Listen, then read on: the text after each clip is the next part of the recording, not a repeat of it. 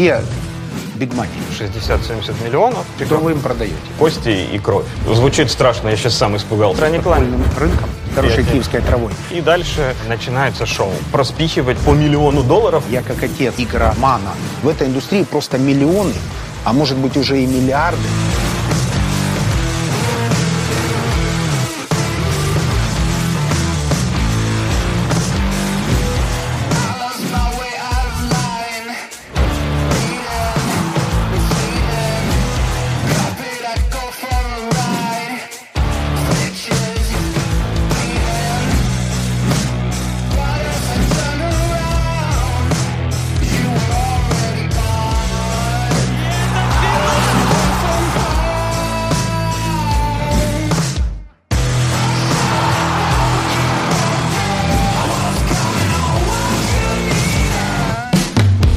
Лазебников, управляющий партнер киберспортивного медиахолдинга Viplay eSports, управляющий партнер технологического холдинга ТЧЯ, эксперт в отрасли IT-интеграции, разработки ПО, киберспорта как бизнеса и создания дата-центров, инноватор.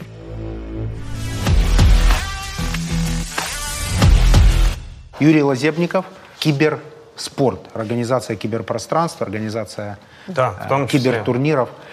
Большое количество родителей с той стороны экрана интересует сейчас то, что дети играют в компьютерные игры. Это неплохо. Я думаю, что это отлично. Вообще поколения часто запрещают другому поколению делать что-то, что они не делали.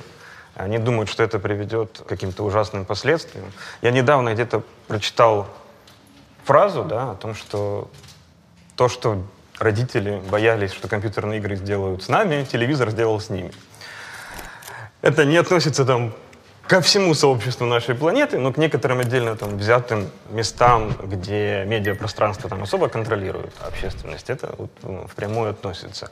Чего боялись там родители, да? В том, что человек не будет ничем больше интересоваться, в том, что вся его жизнь будет только в мониторе, никакой физической активности, никаких романтических отношений, там, у парней девушек, у девушек парней, ну, на самом деле, кто как любит уже выросло, на самом деле, два поколения, которое играло. Если говорить про западную цивилизацию, там, Соединенные Штаты, где игровой бум, он вообще начался в 70-е и 80-е, то, наверное, уже там третье поколение растет, которое играло, которое было геймерами, которое собиралось на киберспортивные чемпионаты еще на таких консолях, как помните, там морской бой был у нас и все остальное. Я Ну, с все этими- помню, с этими об этом штуками. обязательно А, задам вопросы. И волк, который с корзинкой там ловил Да, ну, яйца. который был разработан компанией Nintendo, потом повторен, да, электроникой.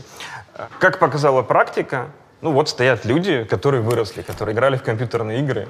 Маленькая деталь. Когда мы смотрели телевизор, или поколение, которое было за нами и смотрело телевизор, там не было соревновательного контента. То есть в телевизоре не нужно было ни с кем соревноваться. Ты потреблял некую информацию, делал из нее некие выводы, смотрел эстетически, что тебе нравится или не нравится, и в зависимости от этого выбирал, что ты будешь смотреть. Я, например, смотрел «Очевидно невероятное», я, например, смотрел Сергея Петровича Капицу, академика и профессора по телевизору. Я смотрел там международную панораму, вокруг смеха. То есть это были те передачи, которые формировали личность. Но я внутри них нигде не формировался. Основная проблема в, в играх, не проблема, а основное отличие в том, что а, есть соревновательный контент, а б, я как отец игромана, у меня младший сын игроман. Там же еще есть некая внутренняя валюта, которую нужно покупать за реальные деньги, и потом интегрировать внутрь игры покупать за нее супер-жизнь, суперсилу и суперспособности. Супер, отличный вопрос. Ну, во-первых, учитывая вашу персоналию, выборка по отношению, там, что смотрели вы и кем вы стали, так себе по отношению к остальному, к остальной части населения.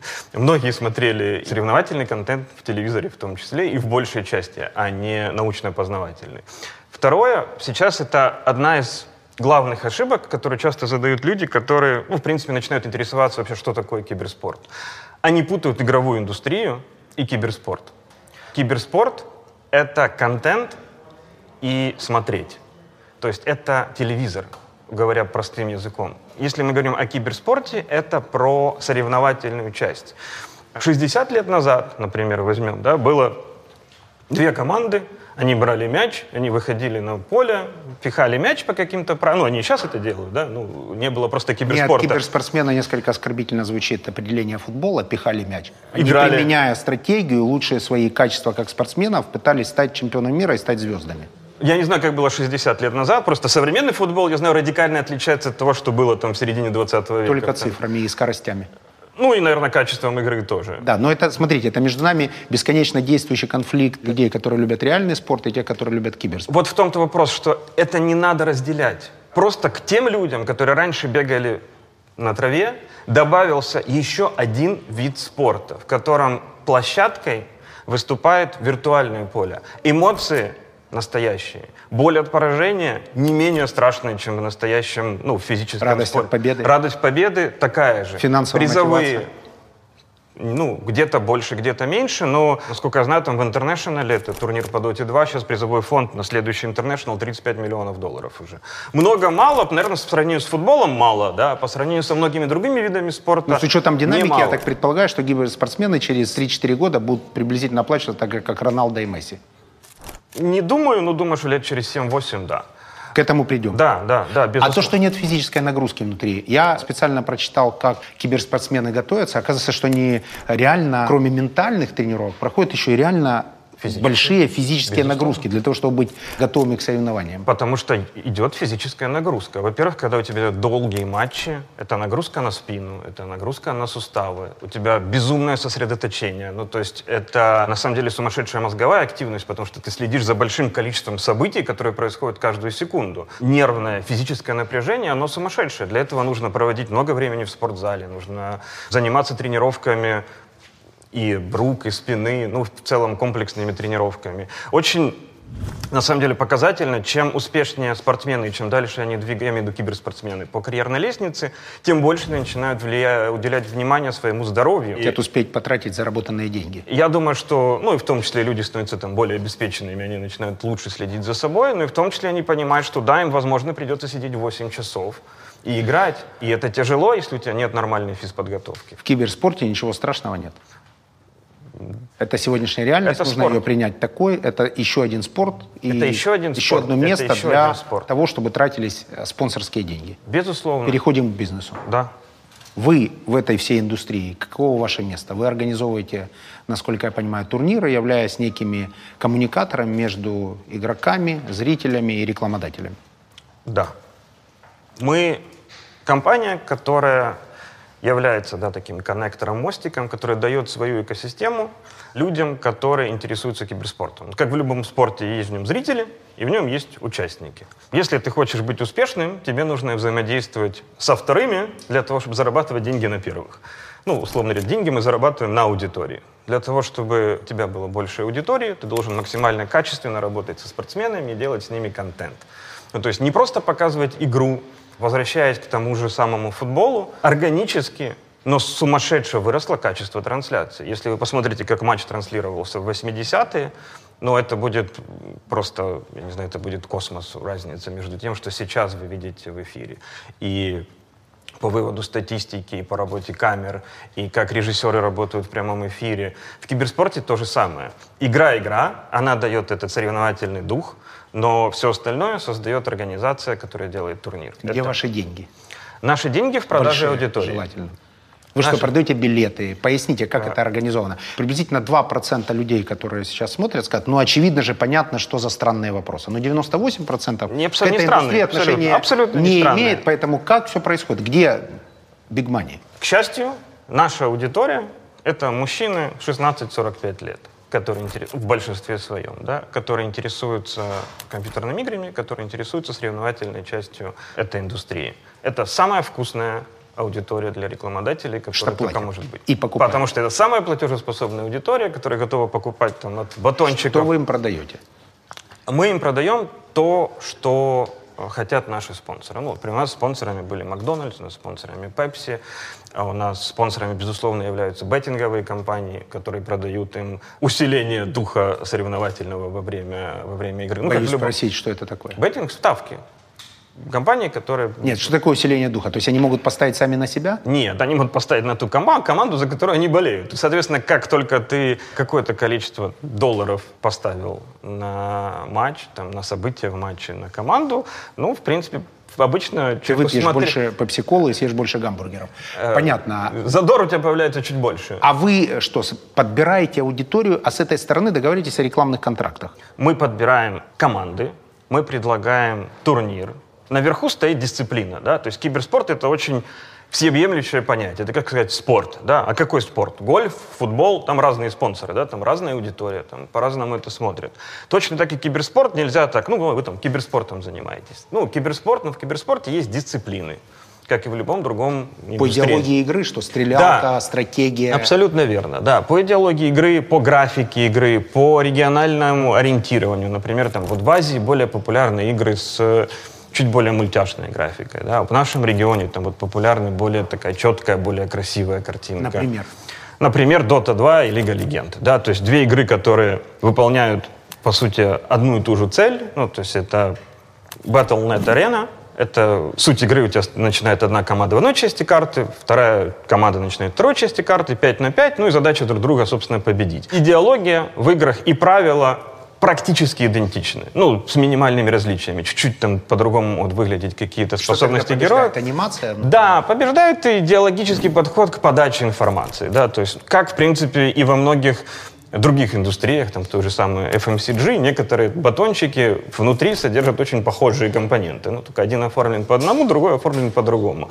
Точно так там азиаты любят какую-то анимешную историю, когда у них там мишки бегают на единорогах, оставляют за собой кучу радуги. Это прикольно. Да. А в Китае, например, вообще запрещено показывать там кости и кровь. Да. В играх этого не должно быть. Поэтому в силу там определенных... У нас игр... разрешено, и вы это показываете? Мы показываем все, что не запрещено. Да. То есть это максимально жесткая сражение двух команд, которое ведет к полному уничтожению и, как следствие, победе.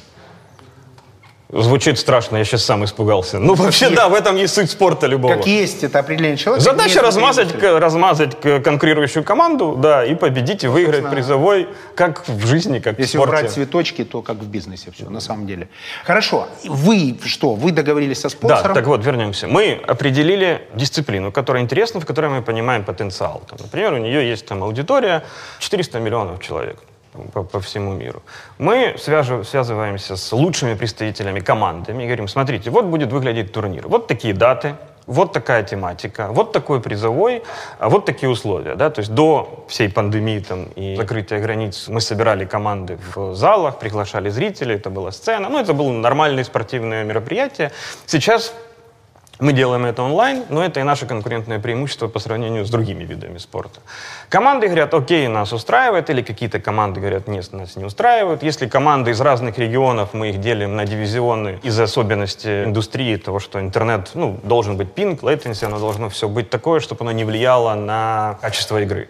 Так, а. съехались они сюда? Съехались, да, Вы и играют. Билеты? Билеты. Аудитории? Билеты аудитории — это одна статья. Это если офлайн? Это если офлайн, и не обязательно сюда съехались, это куда угодно. А, съехали. вы организуете не только? Мы, мы организовываем, мы вообще организовываем по всему миру. Где был последний турнир? Последний турнир был в Киеве как раз. А да? предпоследний? А? Буковеле был, а в предпоследний? Предпоследний был в Киеве. А пред, предпоследний? Мы сейчас Из-за начинаем... пандемии? Хорошо. Да, где, да. по-другому, где кроме Киева были турниры еще? В Шанхае были турниры, да. И сейчас будут турниры в Лос-Анджелесе, начиная с ближайшего времени. Я думаю, что в следующем году мы начнем проводить турниры в Сан-Пауло в Бразилии. Физически, я имею в виду. Пока де-факто мы проводим даже американские квалификации американского дивизиона, мы проводим онлайн, ну, по факту, то есть команда в Киеве, но играют они в Америке. Когда смо- смотрим, попал ли наш выпуск в тренды, мне все время Оля сообщает о том, что мы в трендах, но мы на третьем или четвертом месте, потому что на первом месте всегда какие-то онлайн-игры с миллиардом, квадриллионом, триллионом просмотров. Это вы? Нет, мы не, мы не игры, мы киберспорт ну, киберспорт, это они, это проводится некий турнир в онлайне, и там квадриллион просмотров, они с запасом, ну, то есть, если мы попали в тренды, у нас, например, в прямом эфире 10 тысяч, в трендах YouTube в этот момент в прямых трансляциях, например, 120 тысяч. Ну, я думаю, что здесь речь идет как раз там типа о PewDiePie и похожей истории, да, это больше о не о киберспорте, а об игровой индустрии, когда популярные блогеры, они играют в игру, записывают это, выкладывают, это очень ресмотрибельный контент, поэтому он и набирает такие просмотры, да. В чем его секрет? Смотреть, как другие люди играют в компьютерную игру? Ну, а в чем секрет смотреть, как другие люди играют в баскетбол? Бери мяч, иди играй. Что ты сидишь дома? Это ж вот, в принципе, работает на том же самом уровне. Это спорт. Тебе интересно посмотреть, кто выиграет. И очень важный момент в киберспорте, если я вижу, как Месси бьет мяч, Черта с два я пойду и во дворе сейчас его так ударю. А если я вижу, как там, не знаю, команда Нигма, например, провернула интересную историю в прямом эфире в Dota 2, я подметил, говорю, ребят, а пошли сыграем. Прямо сейчас. Прямо сейчас. В этом я могу секрет. в, этом, в То этот есть можно, момент не вставая из кресла, тут же сразу принять какие-то моменты профессионалов, применить, отточить свои навыки и прийти на про-сцену. Доступность киберспорта, да, бюджеты сравнительно меньше там, с классическим Так спортом. в этом же секрет. Доступность киберспорта. Доступность Каждый человек, киберспорта может- зарегистрировавшись в игре, тут же становится киберспортсменом. Его потенциальным киберспортсменом он становится. И это один, ответ, один из ответов на тот вопрос, а как же так, у нас вот в 21 веке там умирают куча профессий. Да вот они, новые профессии. Играете, транслируете. умирает, что-то Что-то создается, да. А вас, вы имеете какую юрисдикцию? Местную? Американскую. У вас американская компания. Налоги компания. платите там. Да. Ну, те, которые надо, мы платим здесь. Те, которые большую А часть... какие нужно платить тут, американская компания? Какие нужно платить? Ну, мы платим людям Налоги на зарплату, мы зарплату. платим здесь. Тут да, платите, да, правильно? Да, да, да. Так, зарплатные все тут, а налоги на прибыль и остальные там. Мы платим там, да. А вы там в обычной юрисдикции или в офшорной? Там есть Калифорния. волшебный штат Мы в. Калифорнии. То есть вы по полной программе. Мы там строим арену, мы физически там. У нас там работают сотрудники, у нас там персонал, у нас там абсолютно регулярная бизнес-деятельность. То есть мы не Delaware компания, которая... Какой совокупный налог там? Corporate tax, Да. по-моему, 29% в Калифорнии, включая калифорнийские вот эти 8%. В том числе и штатный налог. Да, да, включая налог. 29%. Да, да. А рассказы про 55, 53 и так далее, Не знаю. не знаете. Как прошли пандемию там? Сколько от государства получили дотаций? Мы не получили от государства дотации. Нет, вы уникальная компания американская, которая не получила дотации. Да. Все получили дотации. Все, кто, все, кто шевелился хоть как-то в бизнесе, Да, вот, дотации. видимо, мы плохо пошевелились в бизнесе. Ну и на самом деле мы Ну, вы молодая. пытались или смогли, и не смогли, или и не пытались. Я знаю, что сейчас мы подались на вот этот PPT, да, историю.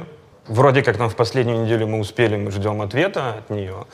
Но это же за счет, в счет будущих налогов. Да, да, да. Вот, я надеюсь, что мы в нее успеем, и я смогу ответить на этот вопрос. Какую А, сумму подались? не знаю. Как бизнесмен не знаете. Не знаю, потому что ну, есть, есть наш CFO, который этим вопросом занимался. Я, к сожалению, понимаю, что выгляжу, может быть, там, глупо, но я не знаю, на какую сумму мы подавались в эту историю. Знаю, как мы прошли пандемию. Просто наш еще вопрос в чем, да? То есть сейчас вся деятельность Виплея, которая идет в Штатах, это реинвестиционная история. То есть мы же строим арену. Да, мы получаем прибыль со всех... То есть вы пока не прибыльны Со всех там? наших контрагентов мы их агрегируем, да, в Штатах. Не Но выводите не налог выводим, на выведенный потому капитал что- не платите, Абсолютно верно. И мы там. реинвестируем, потому что сейчас идет огромная стройка, и у нас сумасшедшие затраты. Почему арена там выгоднее, чем арена тут? Она невыгоднее. Арена здесь у нас есть, она строится, она открывается вот в ближайшее... ВДНХ? Да, ВДНХ. Поедем обязательно туда, сейчас посмотрим. Во-первых, потому что мы медиакомпания, и это Голливуд. И это все-таки центр медиа жизни на сегодняшний день, будем так говорить, англосаксонской цивилизации, не вселенной, да, потому что у нас еще есть проект в Китае, и у нас есть проект в Латаме, который идет тоже, Тоже арена. тоже арены, да. То есть Киев, Лос-Анджелес и Сан-Пауло Сан-Пауло, Бразилия и Китай. и Китай сейчас мы решаем... Четыре арены. Да, четыре арены на, сегодня, на сегодняшний день запланированы. Почему LA? Потому что, во-первых, командам очень тяжело логистически перемещаться из Соединенных Штатов в Европу, а мы хотим все-таки быть международной киберспортивной организацией, и это очень важно, иметь на подхвате площадку, которая готова принять ребят на том континенте, им не надо ехать там из Сиэтла, из LA куда-то в Киев, и мы можем собирать там дивизионы, это все транслировать, продавать контент. С точки зрения американского рынка, развития капитализации компании, смотра в будущее, Безусловно, иметь американские активы для американской компании, которые живые, которые работают, к которым можно прийти, которые можно показать, которые можно пощупать, ну, это две большие разницы, чем когда ты Delaware Corporation, и ты для галочки открыл какую-то американскую компанию. Ты никогда в жизни не будешь никем считаться американской компанией при этом. Возможно, в 2022 году нам придется разговаривать с американскими фондами для привлечения нам, инвестиционных средств.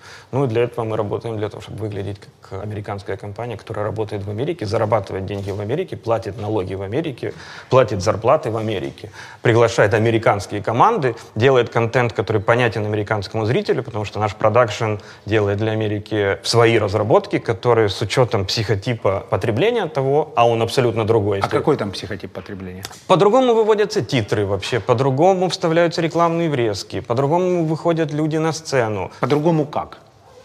Просто по-другому. Ну, то есть если более где-то красочно, где-то более размашисто, где-то менее, возможно, по, с европейской точки зрения меньше стиля, да, и больше кича какого-то вот такого вот, оно, больше экспрессии, больше эмоций. Оно все всегда великолепно, прекрасно, офигенно, супер круто. И если это очень плохо, это просто хорошо, да. Ну, то есть, опять же, это особенности работы с талантами, с комментаторами, с аналитики. Это всегда взрыв эмоций, который разносит стены, да. В Европе это чуть более сдержанно сдержанно. Это всегда может быть с каким-то больше намеком на европейский стиль, на такой вот у нас есть тут свой вкус. Мы вам подаем информацию вот так, мы титр выводим так, чтобы он вам не мешал смотреть, например, основной контент в этот момент, а не так, что он у вас появляется там на весь экран в этот момент, и там какие-нибудь чипсы а рядом с ним. киберспортсменов, например, из Китая и из Америки? Отсутствие где? Отсутствие разницы ментальной киберспортсменов есть или она присутствует? Вот киберспортсменов или организации у вас же аренды в разных местах, например, в Бразилии.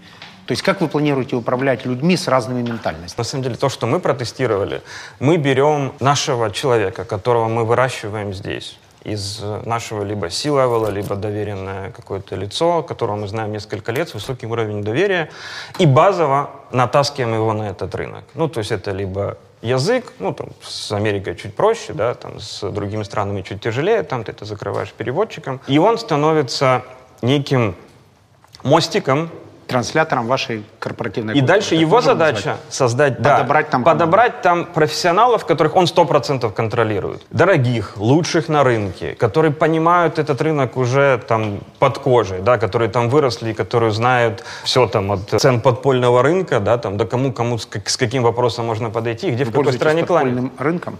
Мы пользуемся это в идеологии подачи информации, потому что когда мы подаем контент, мы должны чувствовать аудиторию. И если мы делаем, например, концепт андеграунд, это должен быть андеграунд, за который нас потом не примут за непрофессионалов. Если мы, например, делаем бразильский андеграунд, это точно не немецкий андеграунд.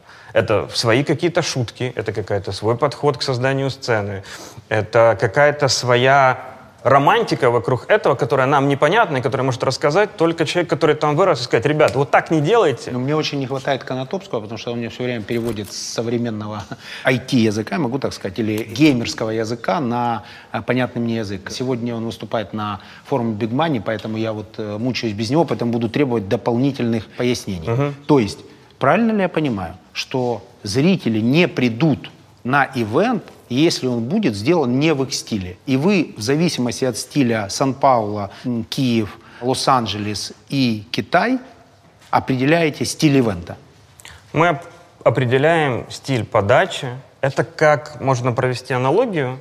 Если смотрите какие-то сериалы, то вот бывает, ты включаешь сериал, и тебя подхватывает, и ты начинаешь смотреть. Бывает, ты включил сериал, понял, что нет, с первой серии ты это смотреть не будешь. Задача делать такой контент. Мы же делаем не один турнир, мы делаем не час трансляции. Мы так делаем... как раз сериалы и унифицируют э, зрителя, как мне кажется, потому что сериал там «Миллиарды» или сериал «Во все тяжкие», их смотрят как раз во всем мире, или сериал «Наркос». Те сериалы, которые как раз глобализируют понимание о игровом кино.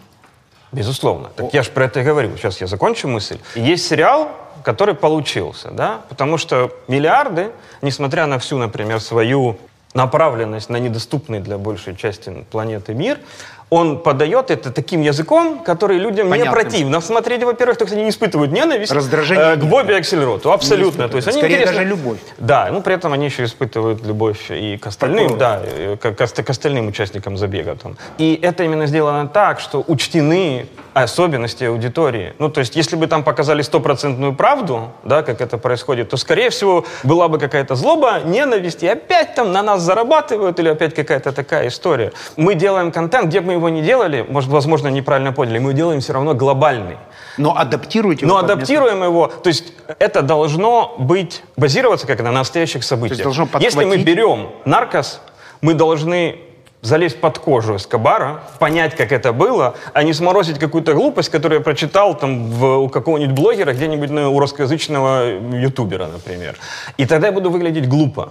И это есть как раз необходимость доносить настоящую историю из региона, а делать это можно, когда у тебя есть оттуда настоящие люди, которые понимают все, не только там белые воротнички и галстук, потому что жизнь не в этом большей части населения любой страны. Ну и рынок формы 2. Могу Да. так э, Да. закончить эту часть? Да. Еще раз, ваши деньги, мы потеряли ответ на этот вопрос. То есть вы соединили в одной арене киберспортсменов, вы построили арену, вы соединили киберспортсменов, зрителей и тем, кто хочет зрителям что-то продать, ваши зрители платежеспособные люди. Вы что, берете процент, продаете билеты, на этом зарабатываете? Тяжело, скорее всего, будет заработать на киберспортсменах. Вы берете на спонсорах, вставляете свой определенный процент. В чем ваш заработок? Где деньги? Что определенный процент? Мы просто продаем рекламу за деньги. Особенности, конечно, в каждом регионе. Вы продаете свои. просто слоты. Мы продаем и слоты, и иногда это модель revenue share, ну то есть когда с нами делятся, когда с нами делится прибыль, а иногда это совмещенная модель, то есть когда давайте мы вам заплатим, например, там 100 тысяч долларов, там остальное там мы сравним, там, например, там конверсию. Там, Конкретный кейс. Я рекламодатель, хочу прийти. Пришел, вернее, к вам и говорю, знаю у вас Сан-Пауло-арена, меня интересует местная аудитория, понятен местный колорит, он меня устраивает, мне нужна местная публика. Я хочу у вас купить что? Время внутри трансляции, он офлайн объявление внутри арены, что продажу некого продукта на мероприятии, Вы покупаете проявление в эфире, да? Ну, то есть нет разницы, говорим мы там о телевидении, там классическом, там об интернете, мы продаем проявление в медиа, да? Ты э, спонсор, который приходишь, там, какой-нибудь, там, не знаю, бренд кроссовок, например. Я хочу product placement, я хочу, чтобы таланты бегали в моих кроссовках, там, ну, и комментаторы, аналитики бегали в моих кроссовках по сцене. Product placement Окей. продаете. А мы хотим строить наши кроссовки в игру. А можно такое? Можно, но дороже. То есть мы можем сделать модель кроссовок, мы можем поместить в некоторые игры это в середину, и там чуть ли не персонажи игры будут в этих кроссовках бегать. Мы хотим упоминания там в эфире, вот приблизительно с такими там слоганами о нашем бренде. Окей, это тоже можно. Мы хотим брендирование арены там с таким-то количеством баннеров. У нас это работает больше понятийно, ну, я имею в виду в нашем регионе, в том числе европейском. В американском регионе все чуть-чуть проще, да, потому что если здесь мы приходим, приходим и торгуемся, да, там, а заплатите там нам вот 80 тысяч долларов там за неделю эфира, там за рекламу каких-нибудь батончиков, например. 80 тысяч долларов за рекламу батончиков. Да, ну это Неделю. приблизительные цифры. Я считаю сразу в уме, сколько батончиков нужно продать за неделю рекламы. Ваши что, киберспортсмены, они батончики едят? Безусловно, тоннами, я думаю. Наверное. Ну, раз это интересно рекламодателям. Не считайте в Украине, считайте по всему миру. Это же всемирная трансляция. Да? Там от Токио до Гавайев, условно говоря. Покрытие идет таким... Я сейчас внимательно посмотрел в глаза своему сыну, который говорит, что это так же здорово, как и играть в футбол на улице.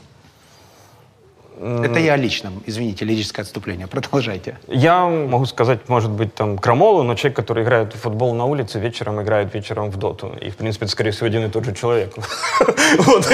Игра в компьютерные игры не запрещает ему делать все остальное в жизни. Рекламодатели, батончики. Да, я хотел рассказать про разницу в продаже да, рекламы. Если здесь ты приходишь там условно понятийно к соглашению со спонсором о том, как оценивается аудитория, в Америке чуть проще, да, потому что в Америке есть заранее понятна средняя стоимость рекламы по рынку, не та, за которую ты продаешь, а- которая сложилась. не-не-не. Есть, например, у тебя стол, который стоит в студии, и на нем есть баннер размером там, 2 на полметра. Американские агентства говорят, что при таком количестве аудитории он тебе принесет аудитории, которая бы стоила столько.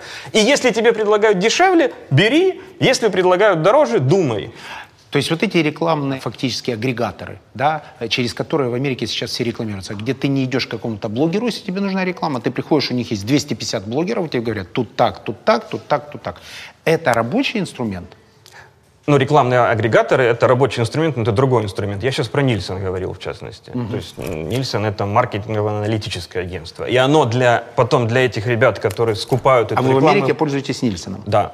Нильсон нашу метрику подключен, они нас считают. Ну, то есть мы опираемся, мы с Нильсоном партнеры. Ну, не только в Америке, везде. Ну, то есть наши цифры подтверждены Нильсоном. Чуть этим упрощаются, потому что ты понимаешь какую-то точку отсчета в Штатах, да. То есть тебе говорят, ага, вот этот стол там за неделю, он там стоит 147 тысяч 537 долларов с такой точностью. И там приходишь к какому-нибудь там чипсам или там чему-нибудь еще Говоришь, и говоришь, 147. говорит, даю там 142. Там, это дешевле рынка. Смотрит маркетинг, говорит, ну, прикольно, дешевле рынка, надо брать. Все равно мне аудитория нужна, она у меня запланирована, покупаю. Ну, а если даешь столько же, ну, надо думать. там, потому что, может, я куплю их где-то в, бо- в большем количестве, или мне предложили дешевле. Поэтому вот такие вот особенности э, с привлечением денег и с работой рекламы. Да, агрегаторы в Штатах работают намного более интересно, чем здесь. Там действительно деньги сконцентрированы в таких руках. Могу объяснить почему. Потому что денег больше обычно на нолик, Просто люди не хотят тратить свое время, чтобы распихивать по миллиону долларов какие-то проекты. Они просто будут этим заниматься с, с утра до вечера, они с ума сойдут. Для этого они дают это какому, каким-то людям, которым они доверяют. Говорят, оставьте нам, например, вот этот бюджет, в котором еще на один Но нолик больше. баллы, GRP какие-то, Да, да? да, А за этот бюджет мы там сами Супербол будем выкупать. Раз в год туда не лезьте, мы это там сами сделаем. Реклама в Супербоуле, по-моему, 30 секунд стоит, последний раз стоила 8 миллионов долларов. по-моему. Там же она же еще с аукционом, по-моему, Да, котируется. Там это потом выкупается. потом, да. И там она может подорожать перед, э, в зависимости от прогнозного Ее лимитированное количество, и за нее же еще страшно гордятся, когда ее кто-то купил. Там, если Porsche успел выкупить рекламу в Супербол, там, я не знаю, впереди Феррари, хотя у Феррари, наверное, нет денег на рекламу в Суперболе, ну, впереди там какого-то... Ну, скорее всего, индустриальные бренды Да. какие-то там Да, да. за рекламу Суперболя. Я просто был удивлен, узнав, что 30 секунд рекламы может стоить 8 миллионов долларов, причем она может отиндексироваться к моменту Ну, начала и это ивент, под Супербола. который снимают обычно супер рекламу с отдельным продакшеном, под конкретный. И часто этот бюджет они любят оставлять. Кибер в вашем бизнесе такое есть, когда есть какой-то од- один турнир, на который хотят попасть все, который является там регулятором рынка. Ивенты есть. На International, к сожалению, реклама ж не продается. На, на, на International реклама не продается. Это вот ивент, консолидация всей вот там славы, интереса, Это который где? проходит. Это официальный турнир компании Valve по Dota 2, который проходит раз в год. Valve назначает город, и его там проводят. И это турнир, по который по просмотрам конкурирует там, с любыми спортивными Супербол. классическими ивентами. Ну, и Супербол в том числе. Там Отлично, мы уже в новой индустрии, можем ее принимать, можем не принимать, можем спорить, но будущее уже наступило, и киберспортсмены оплачиваются и важны так же, как и обычные люди, обычные звезды, вернее, которые играют в футбол. Сейчас у нас Так. в процессе идет турнир по доте, Омега-лига. Она сделана, собственно, в стилистике Древней Греции, и студии оформлены в этом стиле. Отсюда идет трансляция. Игроки сейчас находятся у себя в локациях, но поскольку свести мы их не можем в одно место. Когда идет перерыв между матчами, ребята обсуждают, ну, что произошло или что будет происходить, какая была стратегия, какие у команд подходы, какое, что вообще будет сегодня в течение дня. Когда матч начинается, выходит э, на передний план картинка из игры, то есть нач- начинает идти условно говоря, бой, да, и включаются комментаторы, которые сидят тут. В частности, у Dota 2 есть так называемый период пика банов. Это когда есть некий набор персонажей в игре, и команды принимают решение, какими персонажами они будут играть и какими персонажами они не хотят, чтобы играли соперники. То есть они запрещают часть персонажей для выбора своим соперникам и выбирают для себя. Я бы хотел показать вторую студию, куда мы А, переключаемся. э, пока мы в хорошей обстановке, э, какие-то, что, что за часы? Это минутка просто, наконец-то, рекламы Артем мне подсказал. Что это? Часы, Зин, Артем мне подсказал, что это часы, которые Да, связаны... да, это бизнес моего сына. Ну, здорово, красиво. Очень получилось мило, потому что я летел и купил себе оранжевые кроссовки, и параллельно подумал, что мне нужны оранжевые часы. И заказал оранжевые часы. Смотрите, бесплатный продукт плейсмент. Но он иногда срабатывает. Здорово, пойдем дальше. Так, еще одна студия. Да, вон, кстати, дота идет. Вон А, идет это сам прямо процесс. сейчас, да? Аккуратно, не сломайте. Часто в эфире происходит совмещение двух студий. Мы активно используем технологии дополненной реальности. То есть эта студия расширяется в большой зал. А мы никак не можем показать этот большой зал, как оно выглядит. Совмещение вот этой студийной работы, она создает некую живость да, в кадре. То есть ты смотришь не просто компьютерную игру, ты смотришь общение людей, ты смотришь общение экспертов, какие-то шутки, какие-то эмоции жизненные, да, которые связаны не только там, с тем, что у тебя перемещаются компьютерные персонажи, а с тем, как эмоционально себя чувствуют игроки, э, почему они сделали выбор того или иного персонажа, э, как повлияла на них победа или поражение, какую они выбрали сейчас стратегию. Ну, то есть это контент вокруг игры, который как раз и отличает то, что мы делаем. Вот, вот эта студия, в которой мы были только что, которая чуть крупнее. Мы сейчас делаем переход, и вот мы попадаем уже в студию дополненной реальности. Это уже картинка, ну, впереди там справа, ничего такого нету. Это место, где на Олимпе сидят наши комментаторы. Это физическая часть, в которой мы сейчас стоим. И вот сейчас начинается уже там небольшая магия кино, когда игроки начинают выбирать персонажей, которыми они будут сейчас играть, мы разворачиваем это все в новую студию дополненной реальности. Ну, погнали. Вот. И вот мы погнали в зону выбора персонажей. И там они уже начинают появляться на подиумах. Вот включился элемент из доты, наше программное обеспечение, которое связывается с игрой, достает оттуда эти данные и начинает отображать героев, отрисованных в другом движке компьютерной игры, более детальных, для того, чтобы можно было их захватывать камерой и крупным планом. С этими героями мы можем работать как с нами, то есть мы можем к ним приближаться обычными камерами, да, то есть мы можем их показывать детальнее, можем показывать общим планом. В принципе, это такая же студия, просто которая в реальном мире не существует. Залипательная история, невозможно отказать. Это так все продумано специально, чтобы человек зашел и уже не вышел никогда. Да, мы хотим, чтобы между играми был контент, который не позволял людям уходить. И а, не хотелось им не уходить. А отслеживаете глубину вовлеченности? Конечно, да, да. И приблизительно сколько в среднем человек сидит у вас? Ну, у нас остается... Понятное дело, что пик — это когда идет игра, да? Но благодаря такому подходу к контенту нам удается сохранять в паузах от 60 до 80 процентов зрителей. А сколько примерно они у вас проводят времени контентно, внутри контента? Часы. О, часы. Часы ну, сколько? 6, 7? Ну, 6-7 часов в день могут проводить люди. Вообще, в среднем, понятное дело, что человек проводит проводит где-то от трех до четырех часов, ну, потому что это просто физически ему комфортнее. Он выбирает для себя матчи тех команд, которые ему интереснее, и он их смотрит именно в этот промежуток времени. Но когда идут игры там уровня финалов, например, Омега-лиги или уровня International, ну, люди могут сидеть неотрывно и смотреть это вот там, выбирать какой-то день, и это день, который они проводят вместе с этим чемпионатом. То есть это... Услышал. А это сценарно как-то вы вот готовите? Это Конечно, у нас сценаристы... большая анимационная работа. Это и в том числе, наверное, психологическое, чтобы зацепить человека таким образом, чтобы он больше не вышел из... Мы применяем креативный контент, который никто не создает.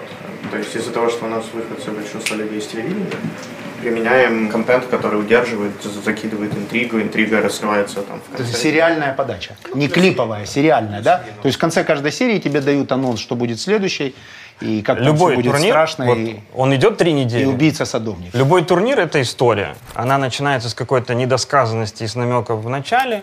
И фишка, в том числе и визуальных фишек, которые по нарастающей ближе к финальному дню мы открываем. Да, и мы стараемся делать так, чтобы человек заходит э, каждый какой-то знаменательный период, да, там четвертьфиналы, там полуфиналы, и у него было вау. Ну, то есть, о, вот этого еще Виплей не делал. Вот это интересно. Вот, а дождусь я конца игры и посмотрю, что же будет в студиях, как это покажут. Вот это то, что нас отличает, на самом деле, от всего остального рынка. Так ключевая компетенция вот это и есть. Поэтому к вам едут, соответственно, рекламодатели, поэтому к вам едут зрители, идут, поэтому вам нужны арены. Вы просто пошли дальше, да. увеличивая цепочку ценностей для своего потребителя. Да, просто мы увидим сегодня часть арены, и я думаю, вы поймете, когда этим технологиям ты добавляешь еще большую часть физических технологий, оно выглядит еще более масштабно. Если мы из ну, сравнительно столь небольшой студии выводим это вот в такой масштаб, то когда у нас есть наша арена и право привозить людей со всего мира, и их не запрещают да, там, въезжать или выезжать из их стран в нашу страну,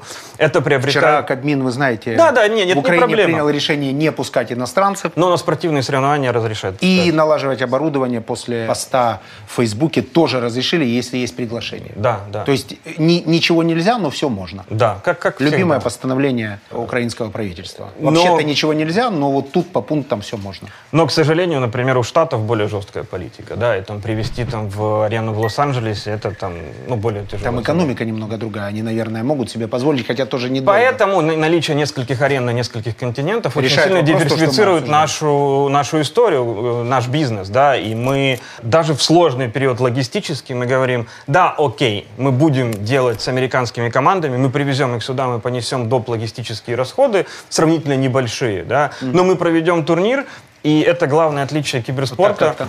мы сейчас оказались единственной компанией во всем мире, у которой есть две арены на двух континентах. Единственные? Единственные, да. Своих арены. Не арендованных. А, а, так... есть, еще, а есть еще так выглядит аппаратное управление эфиром. А это, это управление маленькой студией и напротив... Это то, что мы сейчас видели, правильно? Да, да. Это угу. то, что мы сейчас видели. Во всех фильмах же делают вот это движение. Могу Фейс, сейчас? Да, можно на себя. На себя? Да. Ничего не сломаю? Ничего не. Оп, а вот. Так, и это Фейт. мы стартанули. Ну, то есть это когда нужно выйти через затемнение на другую картинку. Ну вот я уже немножко киберспортсмен. Вот здесь, например, сидят... Э, Специалисты э... занимаются сценарием анимации. Делается специальная залипательная, залипательная история сериальная, чтобы люди не выходили, поэтому они проводят 6-8 часов времени, когда играют. Ну, проводят любимые, они потому, что играют интересные команды. команды. Да вы, соответственно, идете к рекламодателю и продаете им это время, в том числе и продукт плейсмент. Чуть-чуть добавлю детали. Наша задача, ну, то есть люди все равно будут смотреть спорт, да, то есть когда команда играет, вот там, как доту мы видели, люди все равно будут это смотреть, потому что это та самая соревновательная часть, это матч, да. Наша задача для наших рекламодателей удержать их в эфире тогда, когда нет игры, и когда мы можем передать какой-то посыл бренда, которым платит нам за это деньги. Потому что когда идет игра, ну, это не очень этично с нашей стороны запихивать рекламу в глаза зрителю. Тем не когда... менее, вас это не остановило в кроссовках. Не, не, нет, это не во время игры. Это предматчевая Внутри вся история. Внутри игры. А но- внутри игры вы продукт когда не делаете. Мы делаем, но он вот там может занимать несколько пикселей где-то там на карте, или он может выйти вот такой вот плашечкой сбоку внизу. Потому что просто потеряете аудиторию. Да, потому что мы потеряем аудиторию, потому что мы этого не хотим Но делать. хотелось бы вам такую плашечку приблизительно. Нет, да? не хотелось бы. Нас устраивает то, как мы это делаем, и мы ни в коем случае не хотим... То есть не в- перегибаете палку. Нет. А скажите еще, Мы подход к делаем- брендированию. Очень часто, когда много брендов, это такое превращается в братскую могилу брендов, когда перечисление идет 15 брендов. Вы, например, в одной категории берете двух рекламодателей? Но если они не покупают эксклюзив, то мы берем в одной аудитории нескольких рекламодателей. Мы можем бить их по языкам, по регионам, мы можем делать региональную историю, ну, то есть там на испанский язык один заходит, на английский другой, на китайский третий. Мы очень часто продаем медиаправа на регионы, те, те языков, э, те, те языки, которых мы не покрываем, да, и там ребята, которые купили медиаправа, они сами продают свою рекламу, они получают от нас видеопоток, качественный, Там да? что-то стреляет, по-моему, нет? И рушится.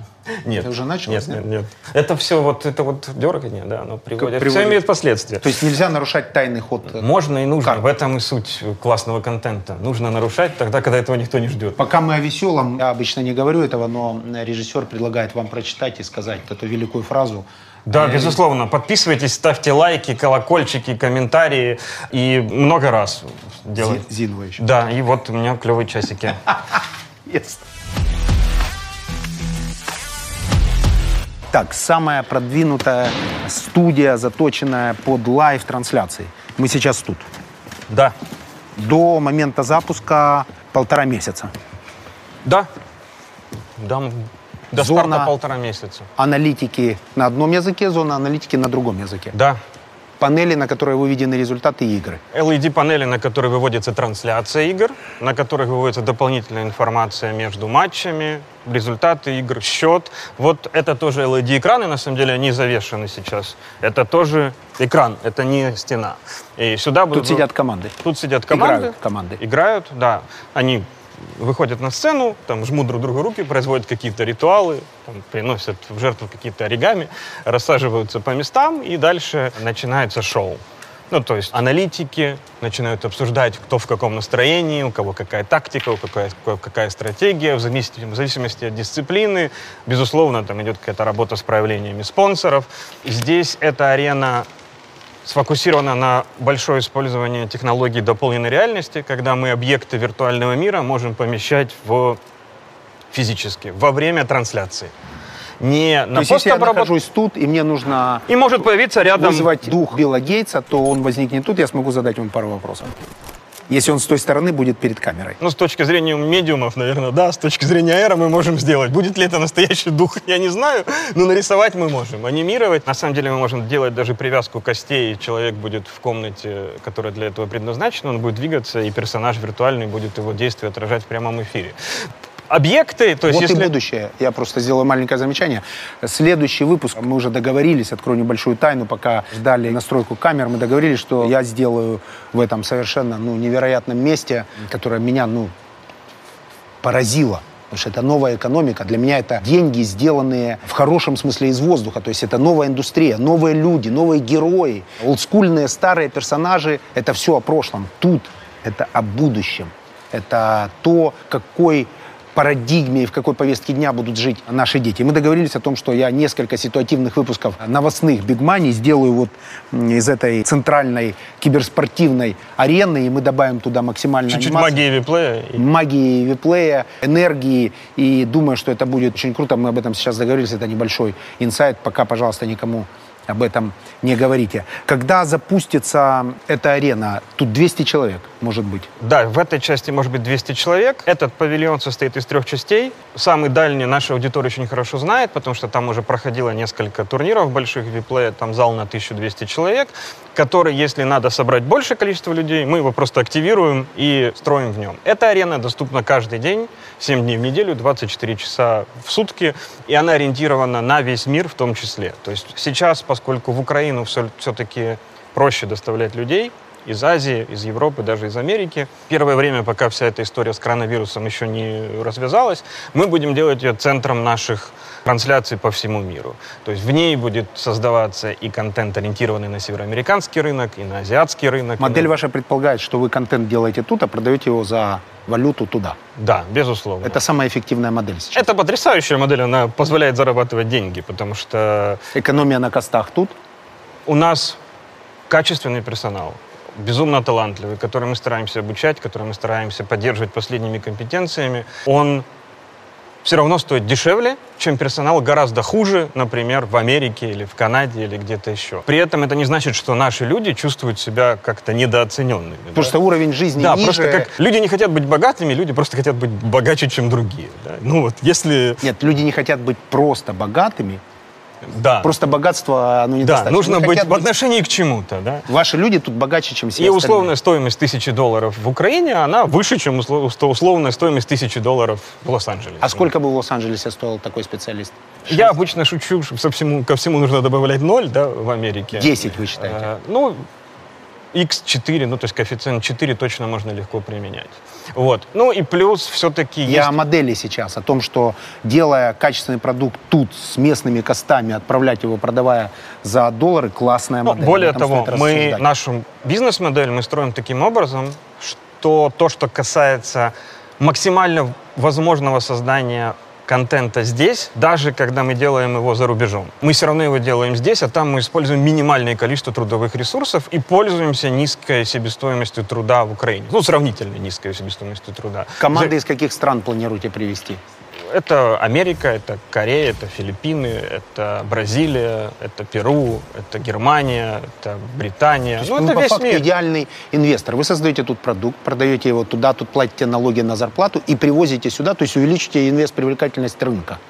Безусловно. Ну и на самом деле те деньги, которые мы тратим здесь на строительство, все это, это же капитальные затраты, они остаются здесь, они остаются в Украине, это нужно обслуживать, мы для этого тратим деньги здесь. Да, какую-то часть прибыли мы получаем не в Украине, но огромное количество людей, которые задействованы в этот проект, это инвестиции в экономику а страны. А вы лично налоговый резидент Украины? Я налоговый резидент Калифорнии, уже что заставило вас увеличить свои налоги многократно? Меня заставило то, что мой фокус рабочий сейчас, он Центр необходим там. Интересов. Да, он нужен там. И я не хочу обманывать Я должен признавать себя налоговым резидентом Калифорнии. Это круто. Видимо, вы проводите там 186 больше, дней. Больше, да, больше. У меня уже, я уже провел так больше отвечайте, 186. как есть. Так я ж, ну, я ж не отвечаю. Есть некоторые американцы, которые тоже внимательно считают дни. Я имею в виду я, чтобы не стать налоговым резидентом Америки. У вас другая ситуация, вы там проводите много времени, поэтому налог на цивилизованность – это уплаченный налог. И не только это. Поскольку мы агрегируем наши обороты и наши финансовые активы в Калифорнии, нам бы очень хотелось получить доступ к дешевой финансовой системе США, кредитованию. В большинстве банков это можно сделать, если ты являешься резидентом США. И... Налоговым? Нет, не налоговым а реальным. Ну, то есть тебе нужно получить грин-карту. Это там следующий этап развития, то есть для усиления бизнеса ее необходимо получить. Если ты получаешь грин-карту, ну, ты обязан себя признать налоговым резидентом США. Есть еще один путь поделюсь. Когда ты попадаешь под статус иностранца, который выглядит как американец. То есть ты не являешься налоговым резидентом Америки, но ты ведешь там бизнес, нанимая на работу американцев, и ты имеешь практически те же преимущества, имею в виду сниженные риски перед банками. Например, я сейчас получил ипотеку в Америке, я не налоговый резидент Америки и не гражданин Америки. Получил ипотеку на 30 лет по 3%. Абсолютно верно. А Моргидж я могу получить тоже. 2,75.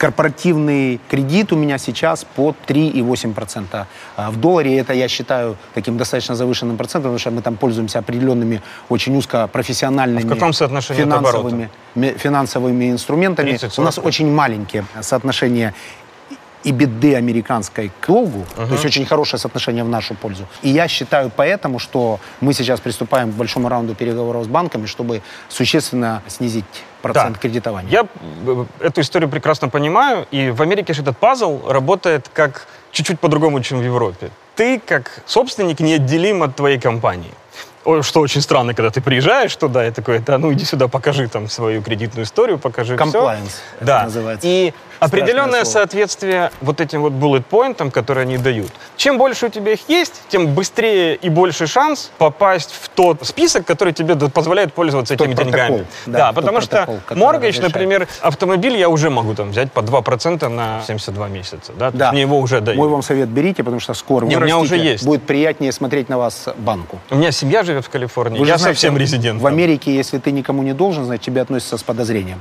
Безусловно. То есть ты должен быть всем должен, тогда ты добропорядочный И как только посетитель. ты начинаешь брать первые кредиты, твоя кредитная история делает вот так, а потом, а потом она начинает делать вот до так. максимума. Да. У меня максимальный скор сейчас, как у заемщика там, я за этим внимательно слежу, потому что я вообще, в принципе, человек ориентированный на результаты. Поэтому я поставил для себя задачу иметь стопроцентный скор что, в общем, тяжело для человека, который не постоянно Почти проживает 800, да? 850. 850. 800, у меня уже сейчас 820, я очень хочу 850. То есть для иностранца это практически невозможно. Но тем не менее, я хочу быть настолько должным банком, демонстрируя свою лояльность, лояльность к экономической модели. И они бегают, Евгений, возьмите, пожалуйста. У меня да. сейчас, вы помните, что Америка это очень разная страна, одновременно это цифровая держава. Соединенные Государства Америки. Да, и одновременно да. это история, когда ты подходишь, открываешь ключом ящичек такой. Или выписываешь чеки бумажные. Почта, да? Или бумажные чеки, ну почта, и там вот такая да, да, да. Это еще если paperless у тебя подписан. Если да. не подписан, то...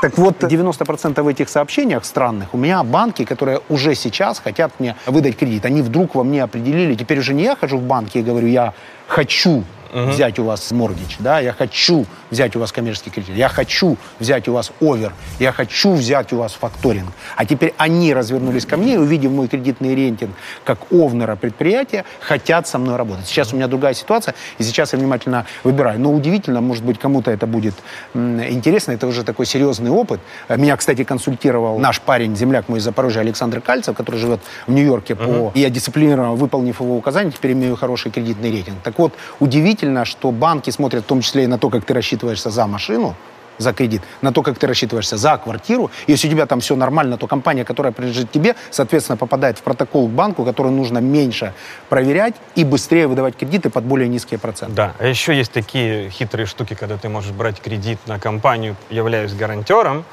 и молодой компании выдается, например, транспорт или моргидж в кредит под твою ответственность, и компания получает кредитную историю, будучи новой, но ты при этом потенциально рискуешь своей репутацией, но это дает возможность ускорять этот процесс Еще на годы деньгами. просто. Это да. называется личная гарантия, процедура да, личной да, гарантии. Да, да, да. Некоторые банки дают такую возможность, что и кредитная история увеличивается и у тебя, и у, бан, и у компании одновременно две кредитные истории растут одновременно. Об этом не знал. Я очень Это очень прикольная история. к личной гарантии, но сейчас займусь этим вопросом. Я собираюсь все выполнять честно, а значит, тогда mm-hmm. какая разница, могу дать максимальные гарантии, которые только возможно. О арене. Приезжает сюда большое количество команд. Вы mm-hmm. предполагаете так. Как планируете их размещать? Как планируете на этом заработать? В чем бизнес? Это отдельное направление бизнеса. У нас сейчас утверждается инвест-программа на строительство отеля для команд и ну, кампуса. И он будет тоже в Киеве, потому что у Украины очень классное гео- геоп- геоположение, я хотел сказать геополитическое, просто географическое положение между Европой и Азией. То есть удобно там и китайцам, и корейцам, и японцам, как и европейцам останавливаться в Киеве между матчами для того, чтобы потренироваться, поиграть или передохнуть между турнирами. Тогда с учетом того, что мы на ВДНХ, рекомендую строить тут, чтобы ходили пешком в арену. Ну, мы сейчас если ищем... они попадут в киевскую пробку, то боюсь, что никакая геолокация не остановит их. В любом мегаполисе эта проблема есть, мы ее решаем. Конечно, мы будем стараться выбирать это все максимально оптимально с точки зрения логистики, но на самом деле отталкиваться будем от размеров и от земли, потому что место должно быть все-таки комфортное, большое. Отношение к игрокам команд верхнего уровня во многом схоже часто с отношением к рок-звездам. Ну, то есть там есть свои райдеры, там есть свои потребности. Они не будут жить абы где, потому что они не будут жить абы где, потому что у них есть определенные свои требования и по площади, и по оборудованию, которое должно быть. Приезжают сюда команды, для них выстраивается расписание, каждой команде назначается некий мы его называем бэбиситер, да, ну, человек, который с ними постоянно находится круглый день, который смотрит, если они хотят поехать в город, правильно их развлечь, чтобы не было никаких проблем, инцидентов, чтобы спортсмены не увлекались большим количеством спиртных напитков, коктейлей и хорошей киевской кухни перед важными мероприятиями. Хорошей киевской травой. Да. Не могу не задать этот вопрос. Легалайза нет. Как будете решать этот вопрос для приезжающих? Я знаю, эта тема популярна среди киберспортсменов. Отличный вопрос для Лос-Анджелеса. Нет, ну мы же в Киеве сейчас. Да. В Лос-Анджелесе он уже решен. Ну, мы не запрещаем людям делать то, что они хотят в свободное время. Это их, это их проблемы. Если им нужно дать какие-то консультации и советы, мы всегда выступаем за соблюдение текущего законодательства. Вот. То есть бэбиситер интеллигентно промолчит. Интеллигентно промолчит. Или, Все остальные вопросы... или игриво улыбнется. Все остальные вопросы бэбиситер решит. безусловно. Так, собрались команды, вы на этом тоже планируете зарабатывать, потому что будете строить для них определенный хаб. Да. Плюс это привлечение аудитории. Есть такое понятие, как медиа-дни. Это когда вокруг команд собираются наши съемочные группы, они снимают развлекательный контент, который также продается спонсорам. Ну, то есть есть контент, который у нас транслируется онлайн, а есть контент, который презентует команды. Да? Как, как в боксе, да, как где угодно. Команда выходит на сцену, Сверху еще включается, э, включаются экраны, идет красивая музыка, пафосно выходят команды, она представляется, что это за организация. Это снято в концепции текущего турнира. Туда также встраиваются какие-то проявления, которые нам необходимы, на которых мы зарабатываем спонсоров, партнеров, и это отрабатывает показы как во время трансляции, так и потом на Ютубе. Ну, потому что эти ролики часто забирают себе, из них делают мемы, их размещают команды у себя на страницах, они расходятся по СММ игроков и так далее. Команды участвуют, безусловно, в, автограф, в автограф-сессиях, которые по расписанию есть, приходят фаны, они могут собирать набор подписей своих любимых игроков. У нас есть отдельная компания, которая называется Merchandise, которая ориентирована на создание сувенирной продукции. У нас подписаны с большинством команд, подписаны соглашения на представление прав, то есть мы создаем плюшевые игрушки, футболки, кепки. Завод находится здесь, в Киеве, фабрика наша собственная, то есть это украинское производство, опять же, это инвестиции в экономику страны, и продаем это по всему миру отсюда. Здесь обычно есть возможность купить эту мерчендайз-продукцию, вот эта входная группа, в которую мы заходили, там будут магазины, там будут игрушки, сувенирка, которая посвящена... Это же ваш бизнес. Это наш бизнес, который входит в наш холдинг, и у нас есть лицензии Warner Brothers, у нас есть лицензии Disney, у нас есть лицензии крупных киберспортивных брендов. Мы работали и для Киевстара, и для Билайна. Ну, это Какой оборот компании сейчас? какой? Вашей. Виплея? Виплея. Ну, в 2020 году, я думаю, будет, будет где-то в районе 30 миллионов долларов Это консолидированный оборот по группе. по Виплею. По, А по Випле- группе компаний? По ТЧЕ в этом году мы рассчитываем на 60-70 миллионов. Вроде как все говорит о том, что мы эту цифру выполним. Нет По ни одного повода думать, Нет ни одного не повода, да. То есть мы как-то очень правильно воспользовались ситуацией с пандемией. Хотел спросить, пандемия всех достала? Набор маразма мирового, который творится, решений правительств, причем во всех странах, нельзя говорить, что это в одной стране, но то, что чиновникам от медицины, Всемирной организации здравоохранения и прочим чиновникам выгодна пандемия, это уже совершенно очевидно, а значит, нам предстоит, к сожалению огромному, жить в пандемию. Вы как ее прошли? Есть какие-то, может быть, рецепты для людей, которые смотрят, как из проблемы сделать возможность? Так получилось, что в какой-то момент времени, весной, в принципе, никакого спорта, кроме киберспорта, в мире не осталось. Привело это к тому, что сейчас еще не закончился август. Количество часов контента, которые мы сгенерировали уникальных, сейчас, по-моему, где-то 3700 часов, при том, что за весь прошлый год мы сделали 1900. Благодаря пандемии. Двукратный рост. Да, двукратный рост. Это, безусловно, сказывается на всем. То есть мы начали... Нам это обошлось тяжело в плане здоровья, напряжения, консолидации кадров, увеличения рабочих часов и всего остального, плюс строительство арен. Но мы этот темп держим. Мы сейчас делаем все для того, чтобы наладить качественную поставку персонала, того, который нам нужен во все наши мировые офисы.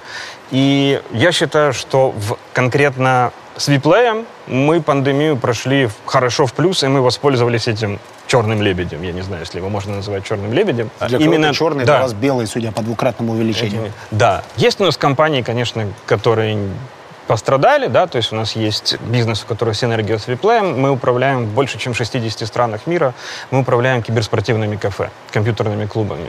Там мы проводим турниры, там мы, собственно, занимаемся биллингом, это SaaS-решение, да, то есть оно работает по подписке, нам платят, мы контролируем, там, по-моему, сейчас это больше 40 тысяч компьютеров во всех странах мира. Конечно, когда ввели пандемию, закрыли компьютерные клубы, ну, потому что социальная дистанция, потому что люди сидят Ну, рядом. они переместились домой просто. Они переместились домой, ну, наши клиенты компьютерные клубы, и они нам платят за содержание своего бизнеса. Мы приняли меры, то есть плюс там в том, что это решение у нас, оно облачное, у нас не свои сервера, то есть мы когда отключили клиентов, ну, клиенты вышли с просьбой не выставлять им счета на время, пока они не работают. И логичный наш был ход вот с нашей стороны, поскольку мы не хотим потерять клиентскую базу, мы сказали, конечно, ребята, если во всем Казахстане закрыли компьютерные клубы, ну как мы можем вам выставлять счета?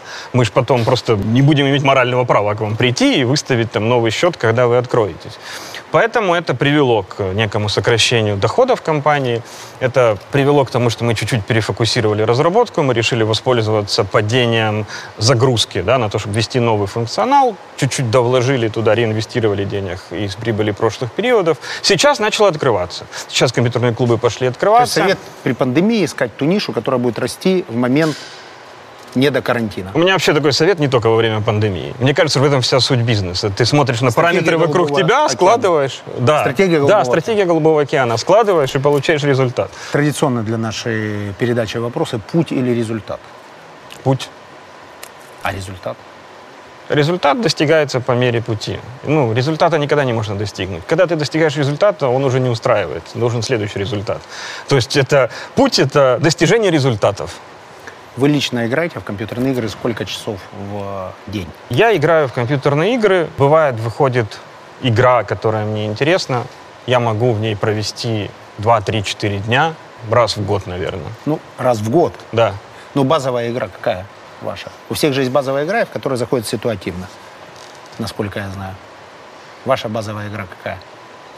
Fortnite, я думаю. Ну, это та игра, которую из соревновательных, которую я захожу чаще всего. У меня в нее играет сын, ему 11 лет, да. Ну, и как бы мы с ним иногда играем вместе в Fortnite. Чтобы делать бизнес кибериндустрии, обязательно самому выглядеть и думать как киберспортсмен или киберпосетитель? Киберзритель? Чтобы делать бизнес, нужно думать и выглядеть как бизнесмен на самом деле. Вот. То есть, И мне в кажется, виду, они воспринимают инородные проявления, или это некая такая параллельная реальность, контркультура, которая существует, развивается отдельно? Ну, безусловно, ход мысли любого бизнесмена приведет к тому, что ему нужно нанять того, кого они воспринимают, как э, того человека, которого они В воспринимают. вашем бизнесе это вы или В нашем парень, бизнесе у нас есть целый департамент, который мы называем комьюнити менеджеров, которые работают с аудиторией, с командами. Это много людей, это не один человек. Они специализируются и на регионах, и на командах, они То есть вы делегируете переговоры с командами им? Мы отдаем работу специалистам. Себя таковыми не считаете? Нет, В этом вопросе? Безусловно, нет. Ваше дело предпринимательство. Мое дело предпринимательство, мое дело, наверное, управление персоналом C-level а и мотивация их, опять же, нанимать специалистов, которые могут делать конкретную задачу. Оранжевые кроссовки Луи Виттон. Да, Это отсыл к предпринимательству или к киберспортсменам? Это случайная покупка в аэропорту во время пересадки. Эмоциональная. давайте Эмоциональная, эмоциональная. Я шел, и было нечего делать. Был открыт магазин Луи Виттон, в который в Лос-Анджелесе попасть нельзя, а в аэропорту он был А открыт. в Лос-Анджелес нельзя попасть, потому что борются... Нет, за- потому что в Лос-Анджелесе попасть в Луи Виттон нужно записываться на два дня вперед. Потому что что? Потому что очень? Потому что они держат социальную, социальную дистанцию, и они разрешают зайти, по-моему, только пять человек, и там ты записываешься и заходишь. И я померил кеды, и я понял, что я в них влюбился, вот как в них себя чувствует нога. И я говорю, так, я хочу их, я все, я их хочу купить. И это была очень эмоциональная покупка. И я сел в самолет и думаю, так, ну я купил оранжевые кеды, надо погуглить оранжевые часы. Эту И, за, да, и загуглил оранжевые, я загуглил оранжевые сейка, потому что у меня когда-то были сейка монстр оранжевого цвета. Мне выпали эти часы. Я их заказал, прилетел, они у меня были дома уже. Отличная работа SEO-оптимизаторов из Zinvo. Да. Можем так сказать. Да, да, да. Отлично. Можем показать вид, как построен скелет здания со стороны мостика. Сейчас снимем обязательно. Активно участвует в передаче, пытается пересмотреть план. Вот что такое предприниматель, да? Это, это антрепренерство, бизнес-антрепренерство. Показать свой бизнес с самой хорошей стороны. Классный навык, как и удача навык. Удача навык, она подлежит тренировке. Бизнес-удача. Ну, в том числе.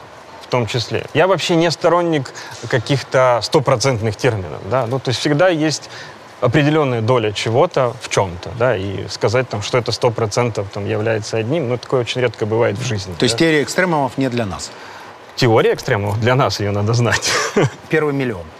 Да. Как, когда, что произошло, какие трансфо- трансформационные изменения. Но это было достаточно плавно, то есть это не произошло резко, то есть это не было там какого-то выигрыша в казино, да, то есть это было, ну, наверное, года четыре, если не больше, нашей с партнером работы, которая потихонечку добавляла суммы к нашему обороту, да, то есть вначале мы, это был где-то 2010-2011 год, там для нас было привычно работать там десятками тысяч долларов, да, мы занялись IT, мы занялись интеграцией, у нас начали появляться хорошая репутация, клиенты там из Сейшельских островов, из Мексики, консультации по строительству банков, страховых компаний, потихонечку репутация росла, начали расти контракты. Мы начали зарабатывать какие-то деньги. Параллельно мы увлекались киберспортом. Это было хобби. Да? И мы инвестировали деньги в инфраструктуру, в офисы, в людей, в наем персонала, который даже когда ну, периодически был не загружен, но какое-то у нас было желание иметь эту инфраструктуру. Мы инвестировали в сеть компьютерных клубов, мы начали разрабатывать этот софт. Опять же, зарабатывая деньги, практически все мы вкладывали в бизнес. Ну, это, наверное, все, что мы зарабатывали, это 99% мы возвращали обратно в какие-то безумные идеи. Часть из них мы уже не помним, какие-то из них закончились, но это была какая-то фанатичное желание потратить все, что ты заработал, на все, что ты придумал. Не на какие-то там машины, часы, там, То есть не кроссовки. на пассивы, а на активы. Пользуясь терминологией Роберта Киосаки. В понятие у Киосаки машина активы это- это то, что генерирует пассивный доход.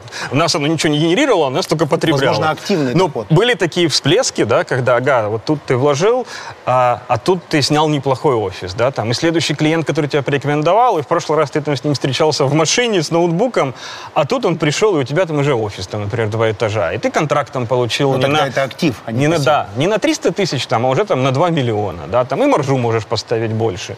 И так потихонечку оно росло, и где-то, наверное, первый миллион, это, наверное, где-то 2017 год.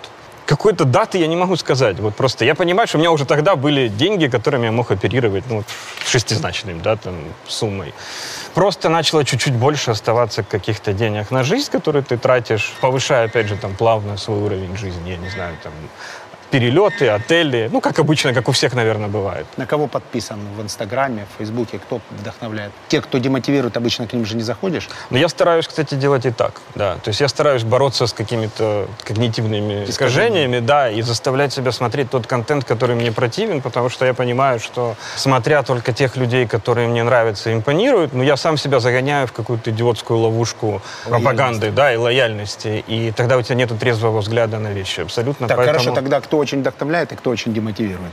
У меня, понятно, у меня сейчас первое, первое в голове, у меня бигмани. Я действительно смотрю много бигмани. Не нужно и начал я, стесняться, это э, нормально. Я не так давно, на самом деле, начал смотреть бигмани. Как-то так выдача, да, сработала. Здорово. Кто еще? Кто еще? Я много смотрю автомобильных блогеров, я много смотрю... Ну, безусловно, я смотрю время от времени Дудя, но далеко не все. Я с точки зрения технологий подписан на Вилсу, и с точки зрения того, что он просто делает неплохой, милый контент. Так, в остальном, я часто полагаюсь на рекомендации, которые выдает YouTube, да, и смотрю, то есть подходит мне этот контент То, что в или нет. тренде. Да, то, что в тренде, но оно в тренде, оно же еще опирается на мои предыдущие просмотры. Да, алгоритм Да, у да. YouTube, кстати, самый удачный из всех соцсетей. Да, Я да, хочу да. об этом откровенно тоже заявить, потому что он обез- обычно подбирает видеоконтент, исходя из того, что отмониторил твой интерес к предыдущим Да, да, да. роликам. Место, которое в смысле поездок больше всего вдохновляет в туристическом плане. Не жить, а вот куда место, где зарядить батарейки. Опять же, возвращаясь к вопросу путь или результат, вдохновляет дорога. Я очень люблю ехать, А Я очень люблю хорошую дорогу, я очень люблю хорошую машину и вот этот путь, да, когда ты едешь за рулем, у тебя освобождается мозг, на самом деле, когда ты ведешь сам машину, у тебя там впереди там 700 миль, 800 миль, 1000 миль, и ты понимаешь, что, ага, вот она есть полоса, и ты можешь думать о чем угодно. Человек, любящий то же самое, в рамках лирического отступления не о бизнесе сейчас, ну, первая трасса, мы понимаем, между Сан-Франом и Лос-Анджелесом, mm. очень рекомендую.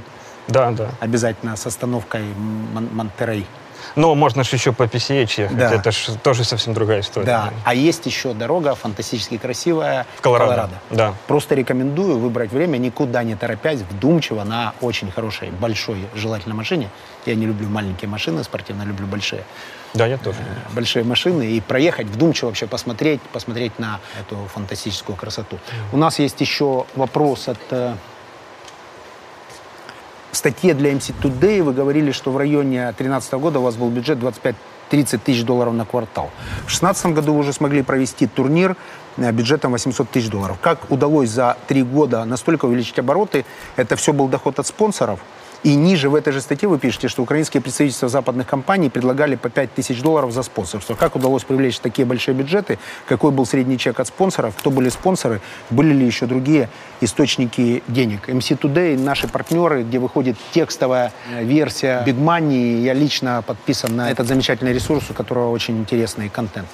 Ответьте, МС туда. Да, смотрите, это очень взаимосвязанная история с тем, что происходит сейчас. Потому что на тот момент, в 2016 году, ну, во-первых, мы с Олегом начали, с моим партнером, с Олегом Кротом, начали занимать, зарабатывать уже больше. Любовь к киберспорту никуда не делась, как и к виплею. И у нас начала возникать идея все-таки развить это в большой бизнес. Мы начали смотреть на компанию в том состоянии, в котором она была. Она была в состоянии достаточно полусонном, ну, поскольку мы зарабатывали деньги, они занимались развитием киберспорта. Такое себе занятие, но занимает очень много трудочасов обычно в сутки. Мы тогдашними своими мозгами на том уровне экспертизы начали прикидывать, а что может быть интересно инвесторам, а как мы должны выглядеть, а что мы должны делать. И к нам пришла идея того, что раз мы себя позиционируем как медиакомпания в медийном бизнесе, с IT-уклоном, да, который занимается трансляцией компьютерных игр, то неплохо было бы себя вообще и показать за последнее время, как это было. И нами было принято решение инвестировать свои деньги в турнир в 2016 году, который мы до этого не делали такого масштаба турнира. Мы сняли три павильона МВЦ, мы построили там трибуны, мы построили сумасшедшего размера экраны, мы привезли команды со всего мира, там были и Филиппины, и Греция, и Перу. Привезли сюда аналитиков, у нас было три студии языковых, испанская, английская и русская. Да, мы продали какое-то количество спонсорских пакетов, мы отбили, если мне память не изменяет, где-то в районе 300 или 400 тысяч долларов с того ивента. И огромное отбили количество... это заработали? За, ну, нас были... И вернули и, свои да, и заработали? Да, нет, нет, нет. Это был ивент убыточный. Лобовой минус? Да, это был лобовой минус, который мы понимали, зачем мы делаем. Для того, чтобы вырастить компетенции, для того, чтобы выйти на сцену. Для нас репутационно и точки зрения получения знаний это был огромный плюс. То есть, по сути, мы не занимались глубоко развитием бизнеса несколько лет. Мы взяли какое-то количество денег и купили это время. То есть мы быстро научились, мы быстро вышли на сцену, мы быстро заявили, вот мы есть, мы сказали командам, да, Виплей, вот он опять здесь. У Олега сумасшедшая история киберспорта. Мой партнер, он в этой индустрии, он с 2004 года. Он там организовывал турниры, когда слово киберспорт не существовало вообще. Это называли турниры по компьютерным играм. Запас у вас связи. 50 распределение. Да, да. Запас репутационный и запас э, связей, он позволил сделать этот ивент быстро. Мы его провели, мы увидели, что индустрия растет, обратили на нее более глубокое внимание. Мы понакупали там маркетинговых отчетов. фактически купили экспертизу. Да, мы купили время за деньги. Это самый, по-моему, дешевый способ купить время, который... Очевидно. Очевидно, да. Не все его понимают, но на самом деле чем... После этого у нас ушло достаточно короткое время для того, чтобы развить Vplay в то, что он есть сейчас. Мы привлекали партнеров, потом мы выкупали долю. Ну, то есть мы прошли несколько, несколько этапов, раундов в середине. Параллельно мы растили и свои доходы из других направлений, что позволило нам оставаться все время в большинстве в своем бизнесе. И вот так вот это ответ на вопрос про 16 год. Это была покупка экспертизы для виплея. Внизу под вашей любимой передачей Big Money будет активное обсуждение. Да. Будут задавать вопросы предприниматели. Аудитория думающая. Выберите лучший вопрос, Что можете подарить, то, что дороже, чем деньги? Бонус какой-нибудь, ну, возможно, не знаю, пригласить в эту студию на открытие, возможно, проконсультировать, если кто-то хочет стать вашим конкурентом. В общем, что-то, что за деньги не покупается. Экспертиза или время. Мы готовы, я готов уделить время, я готов, если у человека есть интересная идея, я готов рассмотреть инвестиции в его проект и в его идею.